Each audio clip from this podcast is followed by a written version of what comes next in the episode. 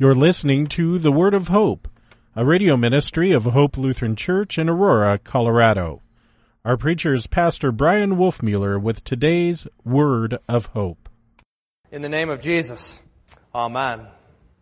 Dear Gwendolyn and Elena and Sophia and Kaylee, God be praised for his gift of baptism for you today. For in baptism, Jesus takes all of the gifts of his cross and he brings them all to you. His suffering and his death, his rising and ascending, his righteousness and his life. He puts it on you with his name, the name of the Father and of the Son and of the Holy Spirit. And so you, Gwendolyn and Elena and Sophia and Kaylee, you belong to Jesus and to his kingdom and to his family and to those who have been washed with the water and the word and been made pure and holy without spot or wrinkle to stand before the Lord. Now this purity and this holiness are not of our own doing, they are the Lord's work. It's His kindness and His mercy for sinners. That's His mercy, which is our life. And it is our only hope in the midst of death. Mercy is our cry to the Lord. Mercy is our plea. At least it should be as we go to stand before Him. But often this cry for mercy gets confused with something else. And so this, dear baptized, is the question that comes before us from the text today. This question for you. How do you plead before the Lord? This is the first question you hear when you come into a courtroom. The accused is brought before the judge, the charges are read, and then the accused is asked this question, how do you plead? And there are two options. Guilty or not guilty. If you plead not guilty, then you go to trial. The prosecuting attorney brings before the judge all of the evidence of your guilt, and your defense attorney brings the evidence of your innocence. You will even have a chance to stand and, and, and take the thing. what is it where you sit? The bench, the seat. What is it? The, the stand. Odd that you sit in a stand. No wonder I couldn't remember. Look, it says it right here in the sermon. You take the stand. That's what you do. You take the stand and you plead your own innocence to the judge. And after hearing all of the evidence for you and against you, the judge, sometimes with a jury, will deliberate and determine if you are guilty or if you are not guilty. That's the way it goes if you plead not guilty. On the other hand, if you plead guilty, then the accusation against you stands and the trial goes straight to sentencing. The judge with the lawyers and sometimes the jury get together to sort out what your punishment will be. Now, this is the picture that the scripture gives of our judgment before God. All of us will stand there before, God, before our God and King, before our Creator. We will stand there accused, having broken God's law. We, we will stand there before His face, and the question for you is this. How will you plead? And how you plead in that court determines what happens next. Most people will plead innocent. I'm a good person. I've tried to help the people around me. You know the shtick. But it's not just for the people that are outside the church. This is a warning for us. Perhaps especially for us in the church. I give money to the church. I pray. I open my Bible sometimes. I do all sorts of other holy things. If only the day were longer, I'd have more time myself to do more good works. This is how we plead, I'm sure. You see, this is the natural inclination that we have. This is the natural inclination of our own sinful flesh. And it is the inclination to justify ourselves, to plead innocent, to defend ourselves, to take the stand on our own behalf.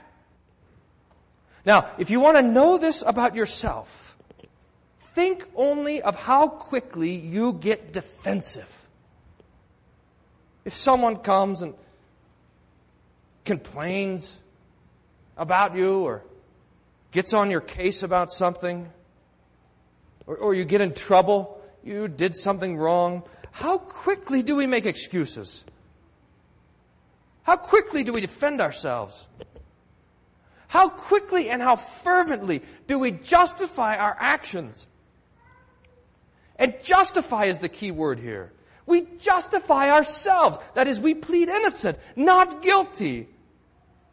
We, we take to the courtroom and we say that we are not guilty of the charges, and now that courtroom is going to take a certain shape. The proceedings are going to unfold. God is going to stand there as our judge. The law is our accuser. All of our sins, and especially the people that you've sinned against and hurt, are brought in as witnesses, and the devil, he's on your side. If you plead innocent, you have the devil as your defender, sitting there, helping you to excuse yourself and defend yourself. That person didn't deserve your love. They started it. Nobody's perfect. God can't expect that kind of perfection. You did what you had to do. At least no one was hurt. And on and on and on the defense and the excuses go. Your good works are offered up to balance out the things that you didn't do or the things that you did wrong. And all of the wrong things that you've done are minimized minimized. Now, how long can this charade last? Most people, I suppose, have carried it out for their entire lives. Until at least the last day. The day when Jesus calls us home. The day when Jesus comes to judge the, the quick and the dead.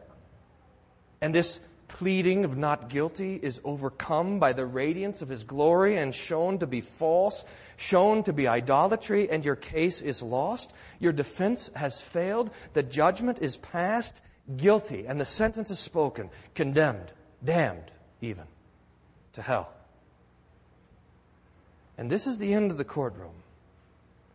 With every claim of not guilty, and all of our self defense, but, dear saints, there is another option.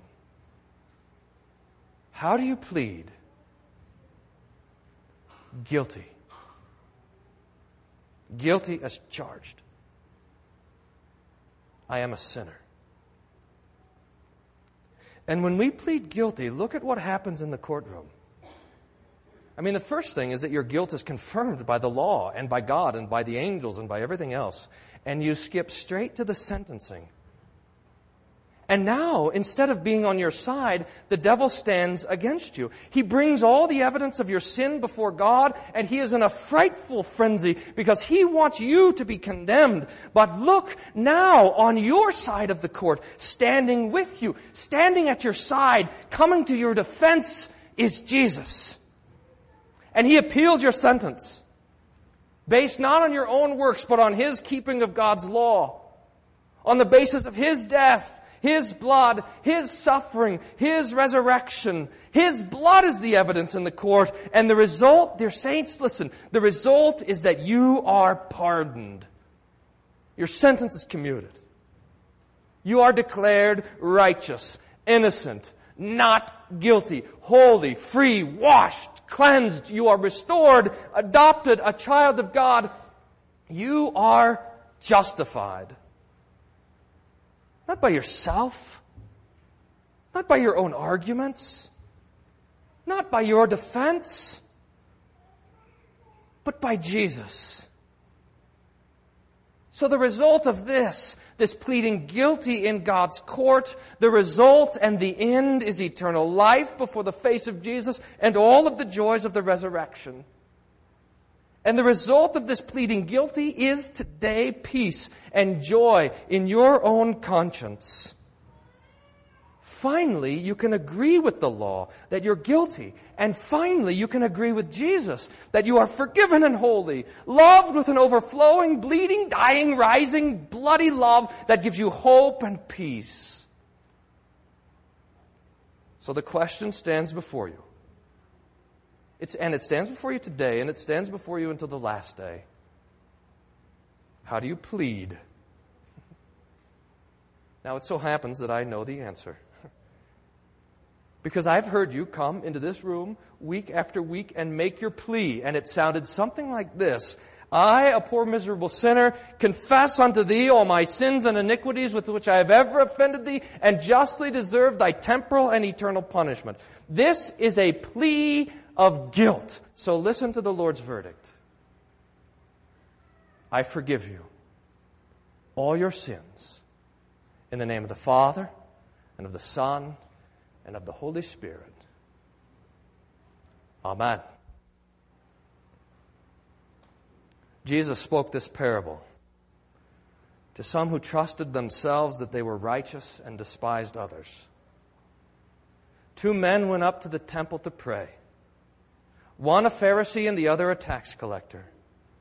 The Pharisee stood and prayed thus with himself, God, I thank you that I am not like other men, extortioners, unjust, adulterers, or even as this tax collector. I fast twice a week. I give tithes of all that I possess. But the tax collector, standing far away, wouldn't even raise his eyes to heaven, but beat his breast, saying, God, be merciful to me, a sinner. I tell you, this man went down to his house justified, and not the other. Amen. And may the peace of God, which passes all understanding, guard your hearts and minds through Jesus Christ our Lord. Amen.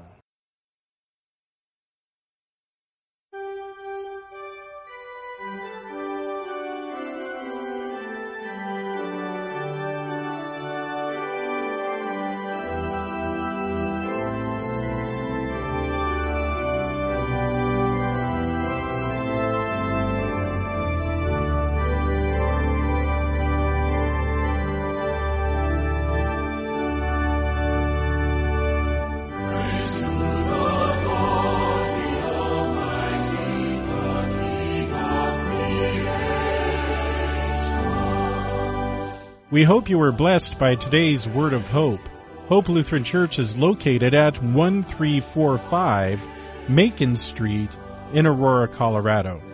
Their weekly schedule is as follows. Sunday morning worship at 9:15, adult Bible class and youth Sunday school at 10:45 a.m. On Tuesday mornings there is a matin service at 8:30 a.m. with a Bible class to follow at 9:30 a.m. You can find out more about Hope Lutheran Church at www.hope-aurora.org. That's www.hope-aurora.org. Until next time, may the Lord bless you and keep you in His grace.